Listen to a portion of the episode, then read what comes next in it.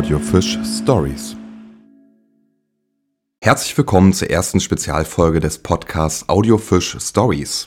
In dieser unregelmäßigen Rubrik interviewe ich interessante Personen zu noch interessanteren Themen aus der Geschichte Mecklenburg-Vorpommerns. In der heutigen Folge reisen wir nach Arnshoop und sprechen über die Heimatschriftstellerin Käthe Miete, die dieses Jahr ihren 125. Geburtstag gefeiert hätte. Diesem Jubiläum wird im März während der alljährlichen Käthe-Miete-Tage in den Ostseebädern Ahrenshoop und Wustrow gewürdigt. Zu Gast habe ich heute Cornelia Krohn, die nicht nur eine Essaysammlung von Käthe Miete herausgegeben hat, sondern auch für das Jubiläum einen Roman der Heimatschriftstellerin auf die Theaterbühne bringt. Schönen guten Tag, Frau Krohn. Guten Tag. Ja, Frau Krohn, meine erste Frage. Wie sind Sie denn eigentlich mit der Halbinsel Fischland-Darstings in Berührung gekommen? Also wie kamen Sie hierher? Sind Sie hier geboren oder? Nein, ich bin in Rostock geboren, also meine Wiege steht in Mecklenburg. Erst bin ich nach Arnshoop gekommen, jetzt hier in Wustrow. Und ich bin hergekommen, um, das war schon eine ganze Zeit, wann war das, 1977, um den, die Leitung des Kunstgartens zu übernehmen, ja. Ja. Mhm. Genau.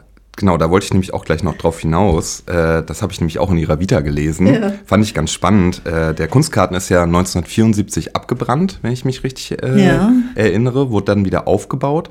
Waren Sie dann die erste Leiterin nach der Renovierung? Sozusagen? Nein, nein, nein. Äh, ich glaube, vor mir war noch jemand da. Ja. Äh, Angelika Köhler. Und ich hatte gar nicht vor, so lange zu bleiben. Und ähm, ja, aber wie man sieht, bin ich immer noch hier. Und war es denn eine spannende Zeit damals? Ja, natürlich. Das war sehr spannend, weil wir ja als Kunstkarten sozusagen das einzige Kulturzentrum waren in mhm. Arnshoop. Heute gibt es ja, also heute weiß man ja gar nicht, wohin man gehen soll. So ein super Angebot gibt es. Ja. ja. Und ähm, bei uns konzentrierte sich das natürlich alles. Ja, also wir hatten äh, sowas, was heute auch ist, natürlich Veranstaltungen, aber jeden Tag und mhm. äh, dazu die Ausstellung noch und Grafikauktion und so weiter. Und äh, ich habe dann auch nach neuen Formen gesucht. Zum Beispiel äh, habe ich Gerhard Schöne hergeholt. Der spielte erst auf dem Sportplatz, ne, so mit der Gitarre. Der war auch noch nicht so bekannt. Ganz ganz authentisch, möchte man sagen. Und dann äh, wurde das Publikum ja immer größer. Und dann habe ich dann die Strandhalle entdeckt. Das war wirklich ja. unser Strandkorbschuppen. Und äh, der platzte auch aus allen Läden natürlich, als Gerhard dann dort aufgetreten ist. Und das, wie gesagt, das war alles noch sehr ursprünglich. Aber äh, es hatte, hatte auch einen anderen Charakter, mhm. ja. Und ähm, ja, es hat sehr viel Spaß gemacht, aber hat auch viel Nerven gekostet. Ja, das, das kann ich mir gut vorstellen, ja. Aber das muss ja, also, ähm, also auf jeden Fall eine spannende Zeit, aber auch mit viel Improvisation musste man da rangehen. Ja, und, äh, natürlich. Also wir haben sehr viel selber, also ja, wir haben alles selber gemacht. Ähm, wir waren auch ein gutes Team und äh, aber das kann man sich heute nicht mehr vorstellen. Es musste ja jedes Faltblatt, alles, was gedruckt werden sollte, musste vorher äh, genehmigt werden ja. vom Rat des Kreises. Also man brauchte Riesenvorläufe, man musste auch was ändern und also es, man stand ja auch unter ja da unter dem politischen Druck ne? mhm. ne? und das äh, war schon nicht so einfach, ja, die Balance zu halten, genau. Hm. Aber das Publikum war sehr aufgeschlossen. Das war ja hier im Urlaub, das war ja, ja auch eine andere Situation. Waren ja vorrangig äh, Berliner da oder Sachsen und äh, die hatten, waren natürlich auch ähm, entspannter, sagen wir mal hatten eine Urlaubshaltung und, und hier konnten auch Leute auftreten, die woanders denn nicht aufgetreten sind. Mhm. Ne? Zum Beispiel da, also Barbara Thalheim oder ich hatte mal eine Lesung mit äh, Stefan Heim. Und also es war schon mm, nicht, nicht langweilig, muss man so mhm. sagen. in der Literatur liest man auch immer, dass der Kunstkarten in der Zeit auch viel Freiraum hatte, doch, sag ich mal. Also doch Sachen machen konnte, die vielleicht äh, woanders nicht gegangen wären. Ja, genau, wären. das, das hängt damit zusammen. Äh, wie gesagt, dass Arnshoop ja sowieso immer was Besonderes war, also als Künstlerkolonie, wenn man sich hier getroffen hat. Ähm, und ähm, weil hier sicher auch ein anderes Klima herrschte. Mhm. Ne? Also ich, ich empfand es als freiheitlicher oder viele ja. Und ähm, deswegen war das auch sehr interessant und sehr spannend, ähm, diese Veranstaltung zu machen. Ja. Mhm. mhm. Nun sind Sie ja sozusagen ein Isenbahner, wie ja. Käthe Miete gesagt hätte. Also bloß zur Erklärung, Isenbahner ähm, ist sozusagen aus dem Wortschatz der Einheimischen hier und bezeichnet die, die zugereist sind oder die sozusagen mit der Eisenbahn gekommen sind. Was würden Sie denn sagen, wie lange ist man denn ein Isenbahner? Ja, das ist man sein ganzes Leben. Wenn man nicht hier geboren ist, ne, also Hausgeburt hatte, hatten einige auch noch, die ich kenne, aber äh, also nach der Einteilung der Fischländer ist jeder, der nicht hier geboren wurde, automatisch Isenborner. Da kann man 100 Jahre alt werden. Ja. Wie kamen Sie denn in Kontakt mit Käthe Miete? Also, wie sind, sind Sie schon während Ihres Studiums auf die Bücher gestoßen oder Nein. dann erst, als Sie hier vor Ort waren? Nein, überhaupt nicht. Ich bin ja, habe ja Anglistik studiert im Hauptfach und habe meine Diplomarbeit über den englischen Dramatiker John Osborne geschrieben. Und ähm, habe auch lange Zeit an der Studentenbühne gespielt unter der Leitung von Dr. Wolfgang Bortel, dem Intendanten des äh, Anklammertheaters der mich jetzt auch wieder unterstützt, muss ich sagen, bei dieser Theatergeschichte, die wir jetzt machen. Ja, nein, also ich wusste, also ja gut, das war mal als, wie man so ist, ein Tagesausflügler hier auf Fischland und hatte auch von Kitty Miete gehört, aber hatte ich also kein spezielles Interesse, wie gesagt, ne, weil die, der englische Dramatiker für mich im Vordergrund stand mhm. und andere Literatur, die man als damals als Jugendlicher verschlungen hat, zum Beispiel äh, von die, die Literatur im Prinzip, die es nur unterm Ladentisch gab, ne, ob das von Ulrich Plenzdorf war oder Volker Braun oder Christa Wolf, das ist ganz klar. Ja, nee, und als ich hierher kam, habe ich ja gemerkt, dass sie sehr gern gelesen wurde und habe die Bücher auch gelesen und ähm, richtig, sag mal, ich habe sie natürlich nicht kennengelernt. Sie ist 1961 gestorben. Und ich kam 1977 aus Fischland, aber so näheren, sagen wir literarischen Kontakt hatte ich mit ihr gehabt, äh, kurz nach der Wende. Und zwar habe ich mich da um das Haus von ihrem Patenneffen gekümmert, ja. mit dem ich befreundet war, mit dem Jochen Denzin. Und ähm, ich habe aber eine, sagen wir, mal, vielleicht angeborene äh, Neugier, weil ich ja selber auch äh, schriftstellerisch tätig bin, nach allem Geschriebenen. So und in diesem kleinen Karten in Althagen äh, reizte mich natürlich besonders der Dachboden. Dachböden sind eh interessant, wenn man da allerhand findet. Und also es gab allerhand leere Flaschen, auch noch ein paar volle. Aber es gab auch dort ein Bündel, so zusammengeschnürt, sehr verstaubt, mit Pergament, also Pergamentpapier und darauf waren Zeitungsartikel aufgeklebt, die sie in den 20er und 30er Jahren als Journalistin in Berlin geschrieben hat. Und einige hat sie besonders markiert mit einem, mit einem farbigen Stift, die wahrscheinlich besonders wichtig waren für sie. Und das habe ich, das war eine echte Entdeckung. Also die Mäuse haben das zwar angeknappert, aber die entscheidenden Stellen übrig gelassen. Und also meine Neugier nach, nach Geschriebenen praktisch wurde äh, befriedigt, weil das für mich ein Schatz war, den ich da gehoben habe, nämlich diese Essays, die sie geschrieben hat. In den 20er, 30er Jahren fand ich für heute noch sehr aktuell und habe die dann ja auch veröffentlicht. Ne? Und, genau. und, und ich merke das ja immer bei meinen Lesungen oder auch bei dem Buch, also die Dinge kommen, das ist so ein Artikel von ihr, ähm, dass das heute auch sehr gern noch gelesen wird und auch nicht unwichtig ist. Ne? Ja, ist ja auf jeden Fall noch gerade, sag ich mal, die Sachen, die mit dem Fischland noch verbunden sind, ich glaube, die verlieren sowieso nie an Aktualität, ja, weil man sich ist, das gut vorstellen kann. Das ist gar nicht mal das, sonst hätte ich das, also wenn das jetzt, ich sag mal in Anführungsstrichen nur Fischland, Fischländer beschreibe oder Heimatliteratur, ist es ja gar nicht. Ja. Es geht ja weit darüber hinaus. Es sind ja mehr oder weniger äh, philosophische Betrachtungen auch und ähm, die also äh, einen gewissen Zeitgeist Geist widerspiegeln. Und äh, insofern verliert es eigentlich nicht an Aktualität. Mhm. Sie hat natürlich auch für meine Begriffe wie niemand anders von den Autoren, die ähm, auf dem Fischland gewirkt haben, die Landschaft sehr sensibel und sehr genau und für meine Begriffe ein, also einmalig beschrieben. Das, mhm. das kann man eigentlich nicht anders oder besser machen. Mhm. Genau, jetzt haben wir ja schon ein bisschen was gehört zu Käthe Miete.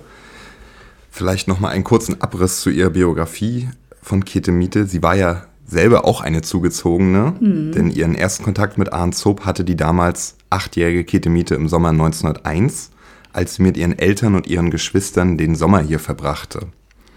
Besonders beeindruckt vom Ort war ihr Vater Adolf Miete, der nach dem Urlaub entschied, eine alte Büttnerei in Althagen zu kaufen. So verbrachte die Familie Miete die folgenden Jahre den Winter in Berlin, wo der Vater als Professor an der Königlich Technischen Hochschule tätig war, und im Sommer ging es in das Haus in Ahrenshoop. Viele Texte von Käthe Miete handeln von diesen Jahren ihrer Kindheit, Sie erzählen von der Zeit der Künstlerkolonie mit ihren schrillen Persönlichkeiten und besonderen Ereignissen, aber auch von der Landschaft und den Sommerfreuden an der Küste aus der Sicht eines Kindes. Was denken Sie, Frau Krohn, wie prägend waren denn diese Jahre für Käthe Miete und ihre spätere Autorentätigkeit? Ich würde sagen, sie waren sehr wichtig. Das ist ja bei vielen Schriftstellern so oder auch bei vielen Menschen, dass, dass die Kindheit äh, in Erinnerung wenn sie denn so war, sehr positiv besetzt ist. Und so war es auch bei Käthe Miete. Sie hat ja ihre Kindheit auch verglichen denn mit dem nachherigen, denn sozusagen Ist-Zustand mhm. und hat da schon Veränderungen bemerkt, ja. Und sie hat ja auch schon vorausgesehen, ähm, das Gespenst einer langen Chaussee zum Beispiel und ähm, war ja auch sehr lokalpatriotisch, also was Althagen und Arnshoop anbelangt. Das, das werden, wird der Besucher heute ja auch noch merken, dass die Ortsteile Althagen und Niehagen sehr viel ursprünglicher sind.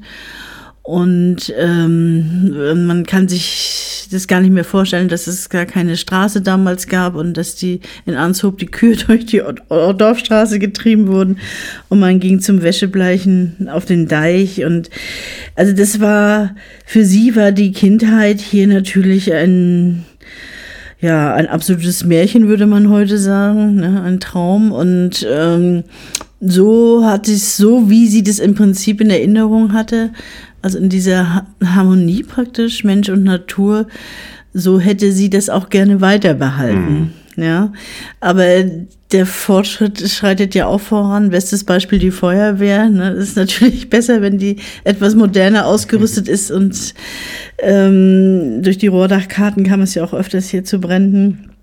Also ja, sie, ich, ich, ich habe hab das ja auch beschrieben im ähm, im Nachwort, also dass sie ähm, ja wertekonservativ ist natürlich und ähm, ihre Kindheit in bester Erinnerung hat. Ja. Hm. Na, ich glaube gerade ja auch, weil es ja dann Sommer 1901 waren ja dann schon mhm. fast, könnte man sagen, die Hochzeit der Künstlerkolonie. Mhm. Beziehungsweise dann langsam schon die nächsten Jahre dann die auslaufenden bis zum Ersten Weltkrieg. Ähm, ich glaube, das haben Sie schön gesagt, so dieses, dieses Zwischenspiel von Natur und äh, Mensch weil ich glaube ja, das Märchen hat ja dann auch wahrscheinlich die Persönlichkeiten vor Ort ausgemacht. Also so mhm. Menschen wie Paul Müller-Kempf oder ähm, halt auch ihr Vater, der ja dort eigentlich auch wie im Märchen gelebt hat, mhm. also mit seinem ersten Segelboot, also das erste Boot überhaupt, was nicht zur Personenbeförderung und zum Fischfang genutzt wurde, sondern einfach nur äh, zum Dasein. Mhm. Und ja, auf jeden Fall. Also das war ja so, dass die Künstler ja raus wollten. Also äh, Berlin oder andere Großstädte explodierten und sie wollten, sie suchten ja also die Natur, also back to the roots sozusagen. Ne? Und ähm, sehnten sich ja oder schätzten ja, dass hier diese Sandwege und diese Ursprünglichkeit, diese Einfachheit und sie schätzen es auch sehr, also mit, äh, mit Einheimischen zu sprechen, ja, also mit den Bauern, mit den Fischern, mit den Seeleuten. Äh, sie wollten ja das, das Gegenteil haben, was sie in Berlin erlebt haben. Und ähm, das war ja auch eine Bewegung der Künstlerkolonien in ganz Europa. Mhm. Und hier, wie in anderen, in anderen Künstlerkolonien auch, spielt natürlich das Licht eine entscheidende Rolle. Hier auf dieser Halbinsel zwischen Meer und Bodden, dass man hier besonders günstige Verhältnisse hatte und dann eben das Plein Air, also die Freiluftmalerei kultivierte. Mhm. Ja, also das äh, ist heute kann man das schwer nachvollziehen angesichts des Autoverkehrs. Aber ähm, es, es war damals eben so und vielleicht jetzt im Winter, wenn es ganz ruhig ist, außerhalb der Feiertage, hat man vielleicht nochmal dieses Gefühl, ne, dass man mhm. so ein, allein ist mit der Natur. Ich glaube, das erlebt ja jede Generation auch nochmal für sich selbst aufs Neue. Also dass so diese einsamen Momente in Ahrenshoop, glaube ich, kann man immer noch sehr gut finden, wenn man, gerade wenn man halt nicht den Vergleich zur Vergangenheit hat. Ne? Und ich glaube, ähm, was natürlich schön ist, sind natürlich die ganzen Bilder, die übrig geblieben sind, halt von den Künstlern damals. Die zeugen ja dann auch nochmal von der, von der Landschaft und von der Einsamkeit, die eigentlich dort damals geherrscht hat. Mhm. Ja, die Künstlerkolonie ist ja dann sozusagen die erste Generation der Künstlerkolonie ist ja dann zum Ersten Weltkrieg eigentlich ähm, ja, zu Bruch gegangen, könnte man sagen. Ähm, Adolf Miete, der Vater von Käthe Miete, hatte 1916 dann noch eine zweite Büttnerei in Althagen gekauft, die er dann seiner Tochter vermacht hat, also Käthe Miete. Aber es dauerte dann nochmal 23 Jahre, bis Käthe Miete endgültig von Berlin nach Ahrenshoop zog. In den Jahren dazwischen war sie aufgrund des Ersten Weltkrieges als Fürsorgeschwester und später als Bürohilfskraft und Übersetzerin in Brüssel sowie in Den Haag tätig und nach Kriegsende arbeitete sie als freie Journalistin, Übersetzerin und Kinderbuchautorin. In den 1920er Jahren zog sie dann auch noch nach Norwegen und berichtete zum einen in vielen Beiträgen über das Land, lernte wahrscheinlich auch die Sprache dort, mhm. weil schließlich hat sie ja dann in den folgenden Jahren auch eine ganze Vielzahl von norwegischen Kinderbüchern ins Deutsche übersetzt. Was denken Sie, wie kam Käthe Miete zu dem Entschluss, nach all diesen Jahren in Europa und auch in Berlin jetzt nun wirklich fest nach Althagen zu ziehen? Hm.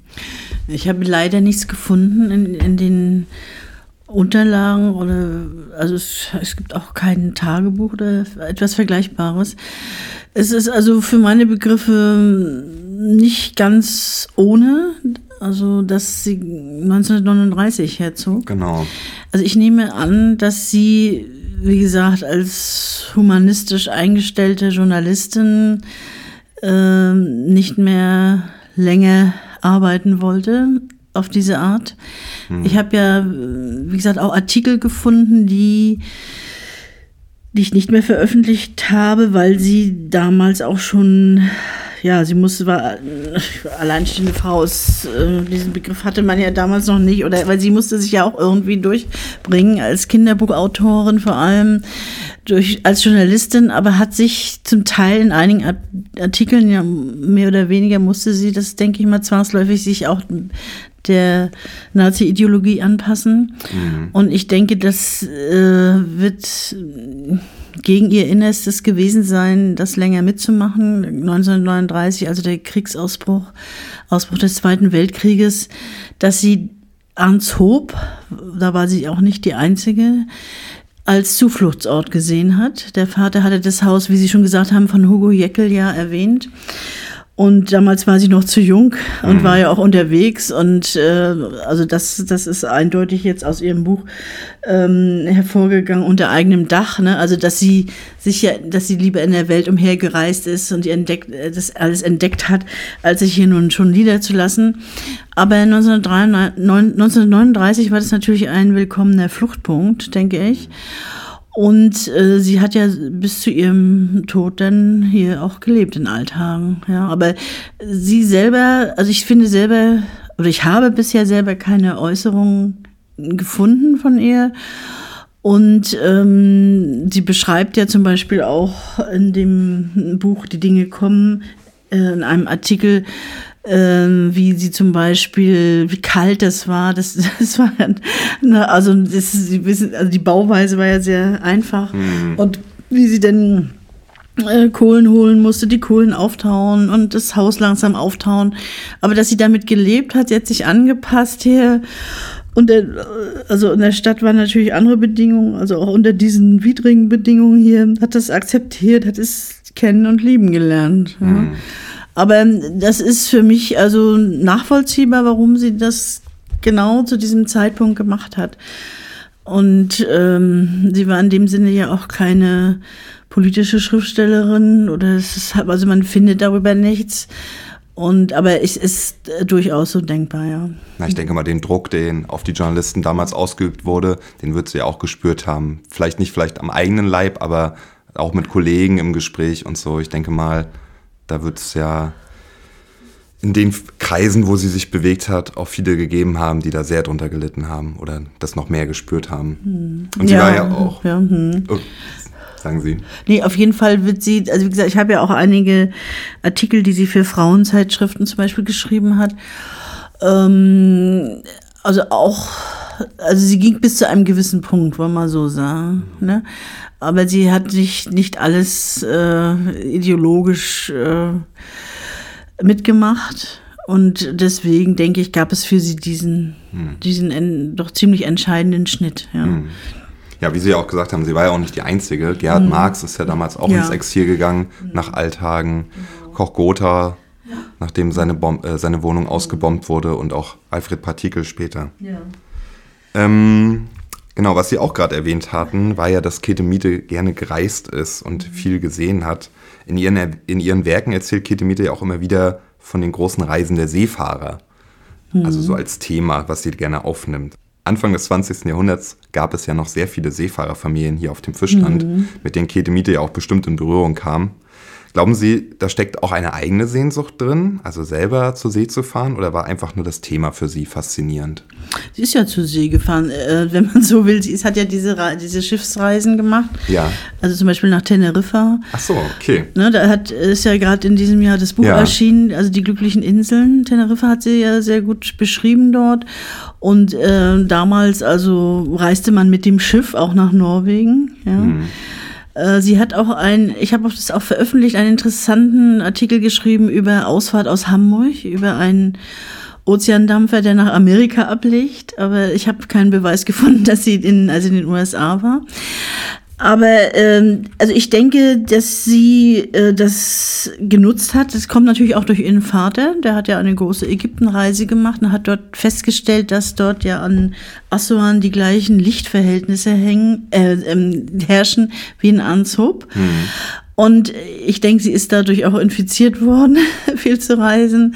Und auch so, weil es äh, ihrem persönlichen Interesse entsprach, auch mit den Sprachen, sehr sprachbegabt.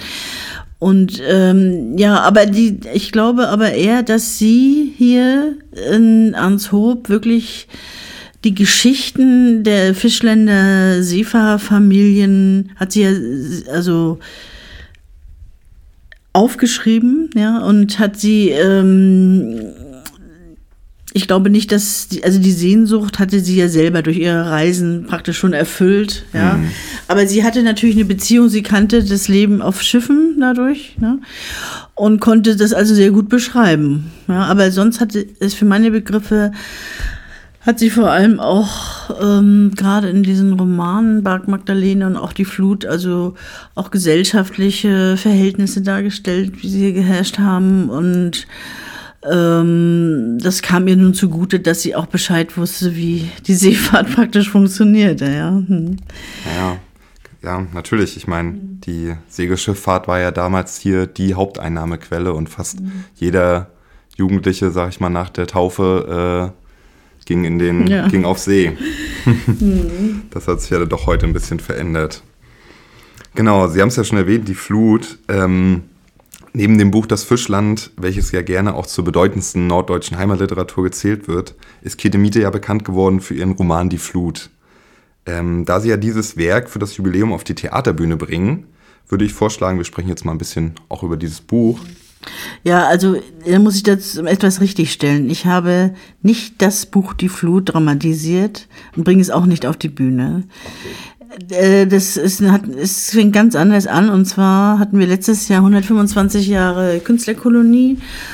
Und da kam, ich glaube, das war die Leiterin des Kunstmuseums, äh, auf die Idee, das Stück Die Ahrenshoper von, ja. äh, von Axel Delmar wieder auf die Bühne zu bringen. Also das ist ja, als es gespielt wurde, äh, nicht sehr erfolgreich gewesen. Und ähm, es, es musste also auch von unserem Regisseur und von Herrn Nehring hier aus Arnshoop auch ganz stark bearbeitet werden, um es überhaupt spielbar zu machen. Ja. Ähm, und das, also es hieß, es hieß die Arnshoper. Und als das zu Ende war, ähm, also wir haben es sehr erfolgreich aufgeführt, haben wir gedacht, ach schade eigentlich, dass es zu Ende ist. Wieso spielen wir nicht weiter? Und dann ähm, kam das auf, also 125. Geburtstag zu Kate, also Käthe Miete, zu dem Käthe Miete-Tag. Und da kam mir die Idee, naja, vielleicht könnte man mal, was ja noch nie vorgekommen ist, von ihr mal auch was auf die Bühne bringen. Mhm. So.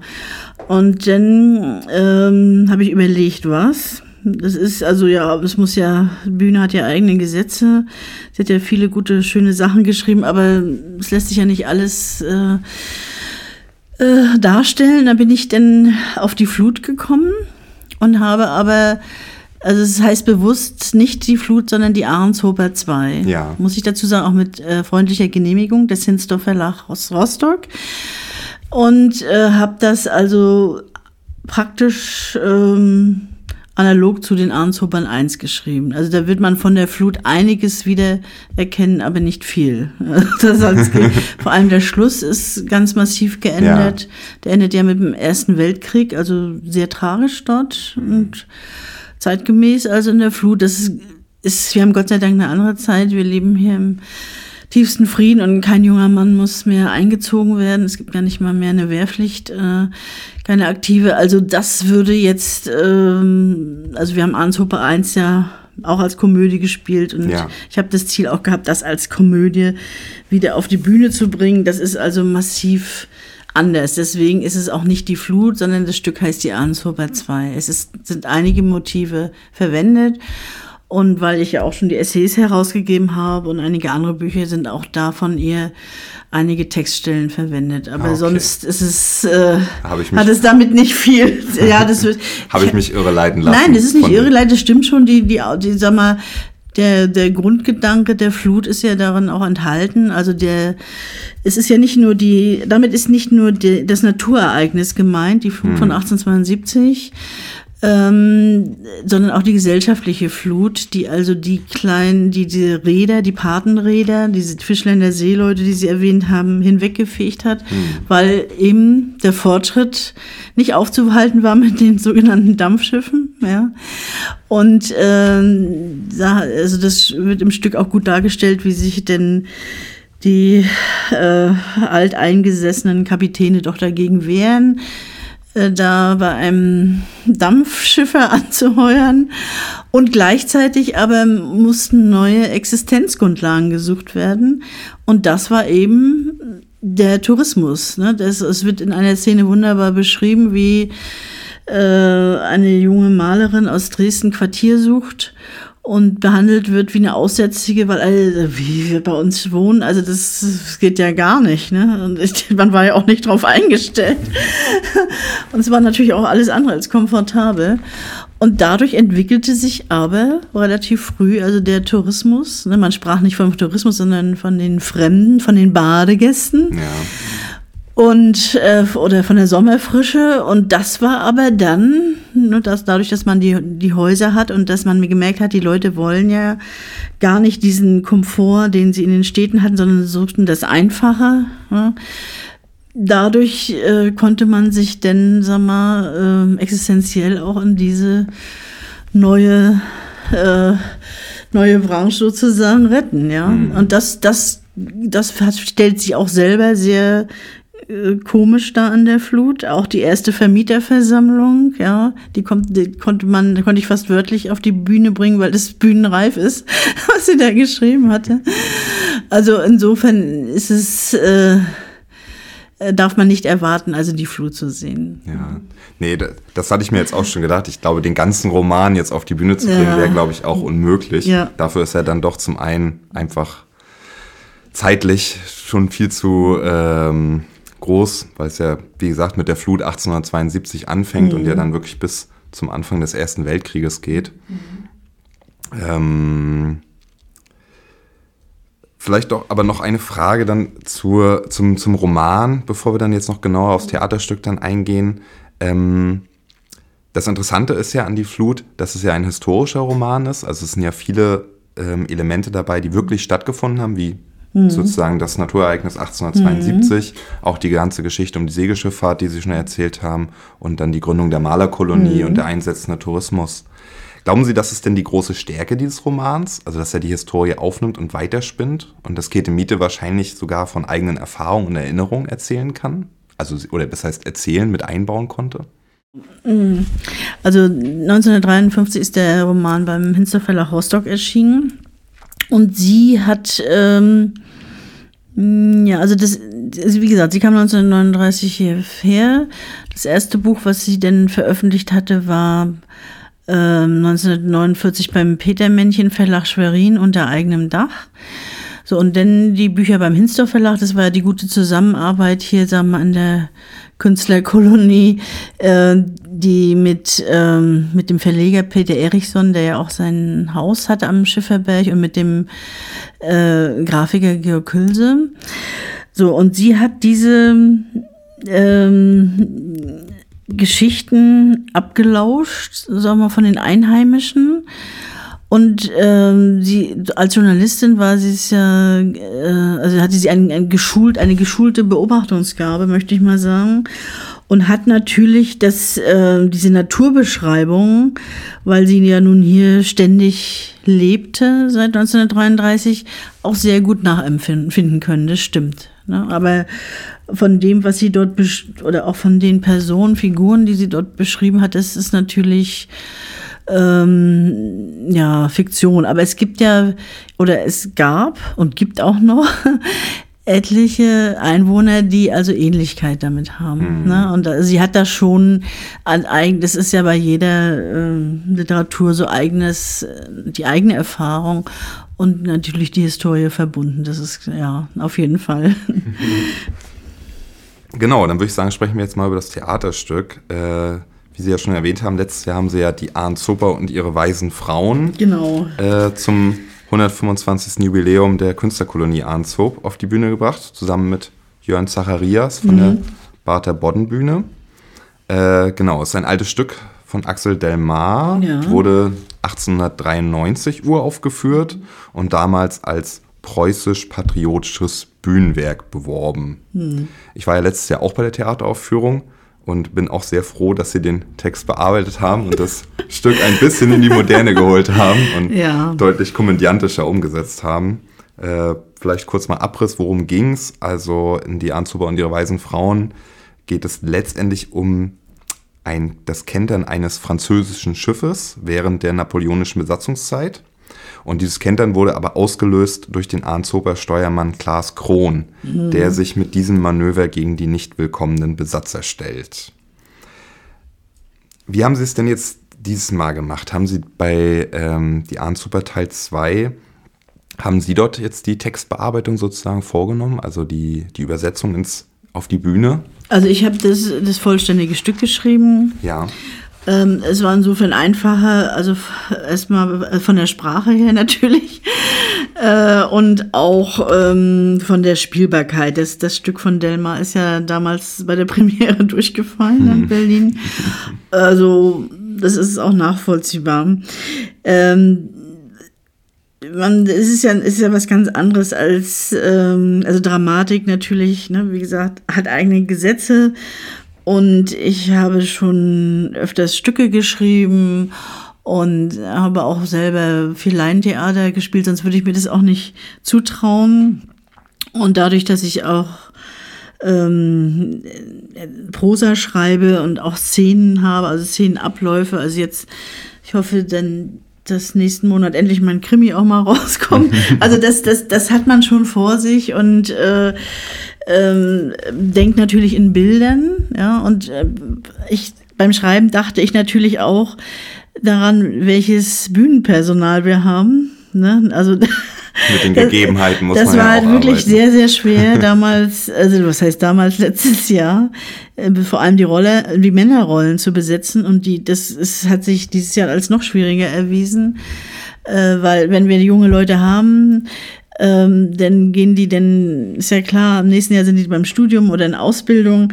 Also das, das ist, das habe ich alles im Hinterkopf gehabt, deswegen konnte ich auch nicht so weit ausholen, sondern musste das als machbares für unsere Verhältnisse, sag mal, als Hans Hopper Volks- oder Bürgertheater, wie auch immer, irgendwie im Hinterkopf haben, dass es eben auch spielbar ist. Ja. Und äh, bei der Flut ist ja weit verzweigt. Sie hat ja selber ganze äh, Personalübersichten da so oder Figurenübersichten gegeben. Das ist klar. Also, aber ähm, ich wollte aber den Grundgedanken äh, rüberbringen und wie ich gemerkt habe bei den Proben, macht es den Darstellern Spaß, das zu spielen. Und wir kriegen auch immer neue Ideen. Das ist ja das Tolle beim Theaterspielen, dass denn mal, ach, man könnte das auch so machen und dann könnte, ich als Autor kann den Text ja auch jederzeit umschreiben. Das ist natürlich vereinfacht die Sache.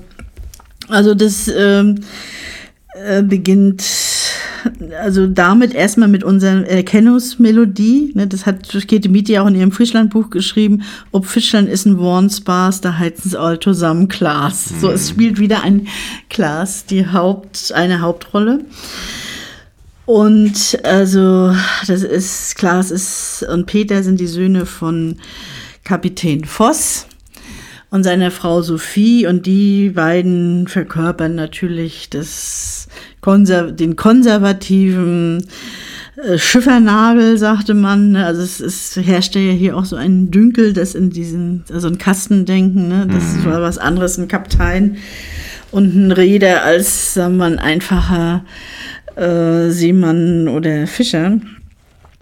So, und ähm, wir haben ja dieses, diesen schönen Bühnenhintergrund mit dieser Steinwand, ja, die also das Arnshof sehr gut symbolisiert, ähm, die Roland Fischer ja dankenswerterweise gerettet hat vom alten Kurhaus, bevor es abgerissen wurde.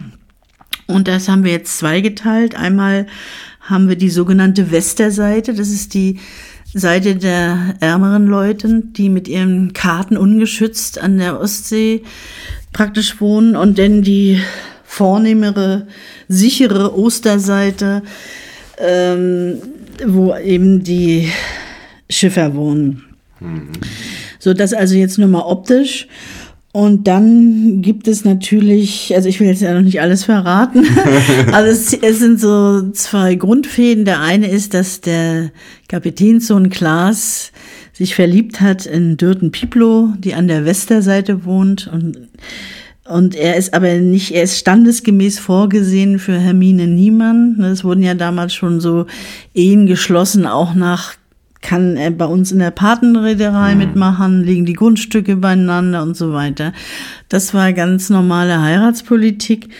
Und da spielt der Klaas aber nicht mit. Und so entsteht dann natürlich ein Konflikt mhm. mit den Eltern. Und äh, das, also das ist der eine Strang. Ich, also es endet auch, aber ich sage nicht wie. und dann der andere Strang ist, dass also der Kapitän, dass die Patenreederei zu Ende geht und der äh, Kapitän Voss aber nicht bereit ist jetzt, äh, also er ist ja sein eigener Reeder, sein eigener Herr, sein eigener, also nicht nur Kapitän, sondern auch Besitzer ähm, seiner Flotte sozusagen. Und das ist also unter seinem Niveau nun bei jemand anders anzuheuern. Und denn als Dampfschiffer, da kommt er sich vor wie ein Maschinist und also äh, das ist ganz klar, das Neue verbreitet erstmal großes Unbehagen. Ja, und dann, ähm, das endet natürlich auch, ganz zum Schluss endet alles, äh, löst sich alles auf in dem sogenannten Schifferball. Mhm. Ähm, da endet dann auch die Ansicht von Kapitän Voss. Und äh, dazwischen kommt also der, dieser Strang mit den äh, Künstlern, also Professor Schulzendorf tritt auf, also alias Müller-Kempf und seine Malschülerin Elsa Weigel, die nun ganz, also für die Verhältnisse sehr unkonventionell sind. Und das ist natürlich auch ganz witzig beschrieben. Ja, ja, das klingt und, ja. Also es ist jedenfalls, sag mal, und dann, ja, und dann kommt noch Co-Direktor Dahm, so heißt er auch bei Kitemit in der Flut. Ja. Der gründet den ersten Fremdenverkehrsverein.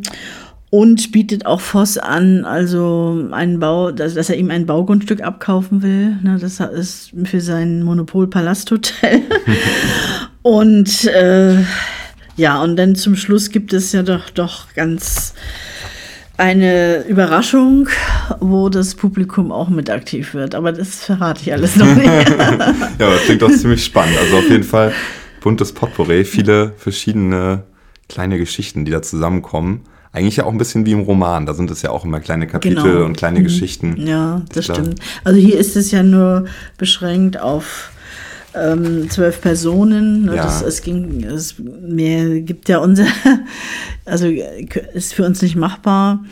Und ähm, es muss auch kurzweilig sein und es muss auch einiges, deswegen gibt es einige längere Texte, auch einiges herübergebracht werden aus der Historie, um das zu verstehen. Und ja, also wir sind selbst gespannt, wie das ankommt, aber wir müssen noch fleißig proben. ja, wo und wann kann man sich denn das Theaterstück Die Ahnzuber Teil 2 anschauen? Ja, das gibt es am 10. und 11. März. Das ist Sonnabend, Sonntag, ja. Ein Sonnabend und ein Sonntag. Und um 19 Uhr im Richter-Lebensdorf-Saal des Romantik-Hotels Schifferberg am Schifferberg 9 in Arnshoop. Schön. Besser ist es, man bestellt bei der Kurverwaltung äh, Karten. Ne? Es gibt auch eine Abendkasse noch. Ja. Aber wenn wir das nur zweimal spielen, wir wissen nicht, ob wir das vielleicht im Herbst nochmal wiederholen, wie die Arnshopper 1. Aber deswegen ist es ziemlich einmalig. Eben soll es auch sein, weil es zum 125. Geburtstag für Kitty Miete ja ist, anlässlich der Kitty Miete Tage. Hm.